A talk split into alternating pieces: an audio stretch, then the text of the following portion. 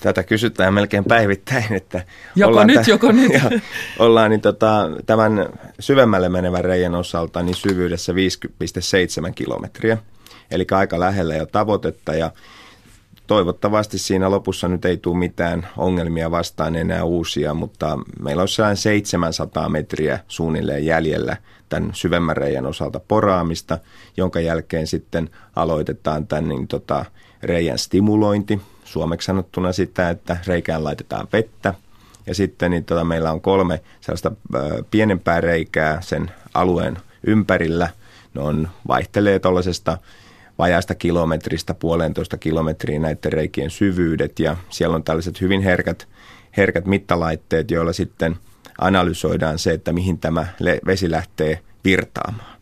Ja kun tämä sitten ollaan analysoitu, että mihin se vesi lähtee siellä virtaamaan, niin sitten me tämä ensimmäinen reikä, joka jätettiin sinne 3,3 kilometriin, niin tällä reijällä oli sitten tarkoitus metsästää tämä vesi ja ottaa se takaisin maanpinnalle ja laittaa lämmönvaihtimeen ja siitä edelleen espoolaisten kotien lämmittämiseen. Samanlaista verkostoa tehdään kuin maanpinnallakin, kun puroja rakennetaan, mutta nyt vaan toimitaan siis maan alla kilometriä syvyydessä. Juuri näin ja se, että me olemme tässä aika paljon alkuperäistä aikataulua myöhässä, niin johtuu tietysti siitä, että tämä on juuri sitä tuotekehitys- ja tutkimustoimintaa, jota pitäisi saada paljon isommassa mittakaavassa – aikaiseksi ja me, te, me tehdään jotain sellaista, jota kukaan ei ole maailmassa aikaisemmin tehnyt.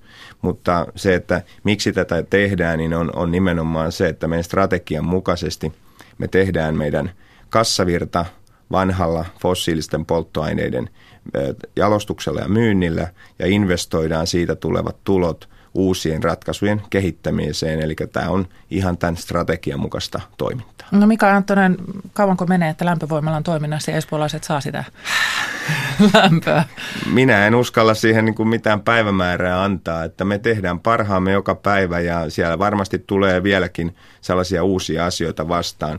Mutta siellä on ollut paljon vastoinkäymisiä, mutta on ollut paljon positiivistakin. Että esimerkiksi niin tota, tämä poraaminen on osoittautunut, että siinä nämä teknologiat ei ole vielä ajan tasalla. Meillä on siellä paljon teknologiakehityshankkeita poraamisen puolella, mutta sitten taas sen kallioperässä on tullut sellaisia, jotka on niin kuin tämän poraamisen kannalta niin kuin ollut ikäviä asioita, eli siellä on tullut sortumia ja se maa-aines onkin ollut yllättävän huokoista – ja, ja niin se on niin kuin sinänsä poraamisen kannalta ikävä asia, mutta tämän veden johtumisen kannalta, että kuinka se vesi siellä liikkuu, niin sen kannalta se on erittäin hyvä asia. Että se on paljon suuntaan ja toiseen meneviä juttuja, mutta itse mä uskon vahvasti siihen, että kun otetaan pitempiä perspektiivi ja katsotaan ajassa tätä asiaa, niin tämä on alkulaukaus sille, että me pystymme luomaan globaalisesti sellaisia teknologisia ratkaisuja, että kaikki maailman lämpö, jota tarvitaan ihmisten tai mitä tarkoitusta varten tahansa, niin kaikki lämpö pystytään tuottamaan tuolta maan kuoresta. Kaikki maan Kaikki maan lämpö.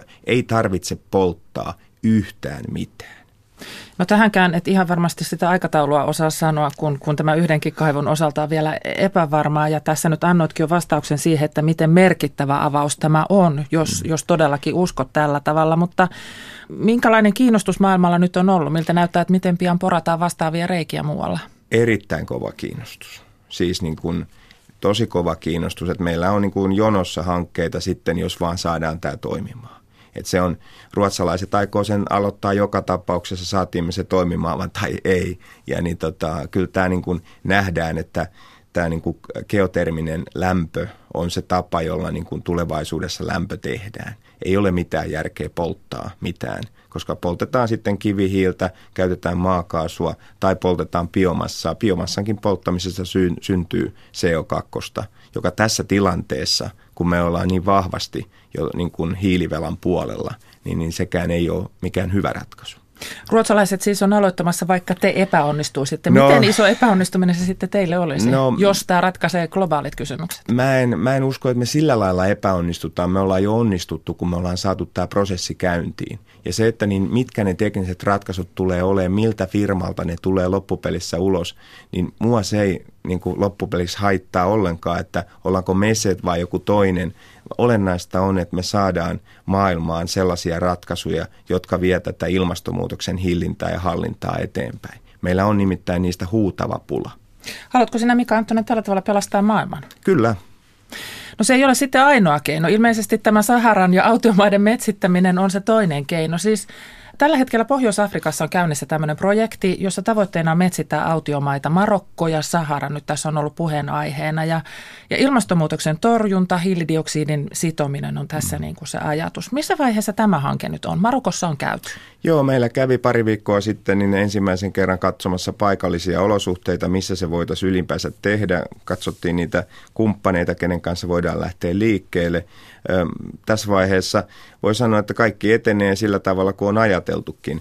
Että niin se Saharan metsittäminen tulee tästä varmaan tästä yhdestä PowerPoint-esityksestä, missä niin kuin kuvasin sitä, että miten isosta hiilivelasta on kysymys – kun me puhutaan siitä, että kuinka paljon eh, hiiltä, ylimääräistä hiiltä on tällä hetkellä ilmakehässä, niin se on yli 100 miljardia tonnia. Se on valtava luku, siinä on aika monta nollaa ja sen ymmärtäminen, että ihmiset tajuaa, mistä on kysymys haasteena, niin tämä Saharan metsittäminen on suurin piirtein laskennallisesti se alue, joka tarvisi metsittää, että yhteyttämisen kautta se hiili voitaisiin sitoa takaisin maahan. Eli Saharan kokoinen maa-alue 20 vuoden aikana, elin, metsän elinkaaren, tuollaisen istutetun metsän elinkaaren aikana, tällainen alue voisi sitoa sen kaiken hiilen sen ylimääräisen hiilen, joka tuolla ilmakehässä nyt tällä hetkellä on. Ja nyt siis puhutaanko nyt oikeasti siis koko siitä Saharan alueesta, minkä koko me siitä katsomme? käytännössä, niin kun, ja se voi käyttää sellaiseksi toiseksi alueeksi, Sahara, Sahara laajana katsottuna se on suunnilleen samankokoinen kuin Eurooppa että tällaisesta maa-alueesta puhutaan, että tällainen maa-alue täytyisi saada uutta metsää, jotta me saataisiin meidän hiilivelka jotenkin kuntoon. Että tässä ilmastonmuutoksen hillinnässä ja hallinnassa ei ole kysymys pelkästään näiden fossiilisten polttoaineiden käytön lopettamisesta, vaan myös siitä, että miten me handlataan se ongelma, että siellä on jo 100 miljardia tonnia liikaa hiiltä. Ja tämä, niin, tämä on joskus aina jää vähän vähemmälle keskustelulle. Ja jos katsotaan, että missä järjestyksessä näitä toimenpiteitä pitää alkaa tekemään, niin, niin tämä ei ole mikään joko tai, että metsittämisellä ei voi niin kuin korvata sitä, että fossiilisten polttoaineiden käytös pitää luopua, mutta se pitää tehdä silti. Ja, ja tämä metsittäminen pystytään aloittamaan vaikka tänään. Siinä ei ole mitään teknologisia esteitä. No koska ne ensimmäiset puut istutetaan? No toivottavasti mahdollisimman pian, en siihenkään osaa sanoa aikataulua. Me tarvitaan siihen niin kuin kuitenkin lainsäädäntöä, että meillä syntyy siihen jonkunnäköinen niin kuin ansaintalogiikka. Eli meillä on tällä hetkellä ST1 tulee olemaan todennäköisesti vuonna 2020, eli muutaman vuoden päästä, maailman suurin biovelvoitteen alla toimiva energiayhtiö, joka kertoo vähän siitä, että missä etunojassa Skandinaaviassa mennään. Eli me ollaan ainoa yhtiö, joka toimii Suomessa, Ruotsissa ja Norjassa. Nämä meidän velvoitteet meidän pitää hoitaa biopolttoaineilla.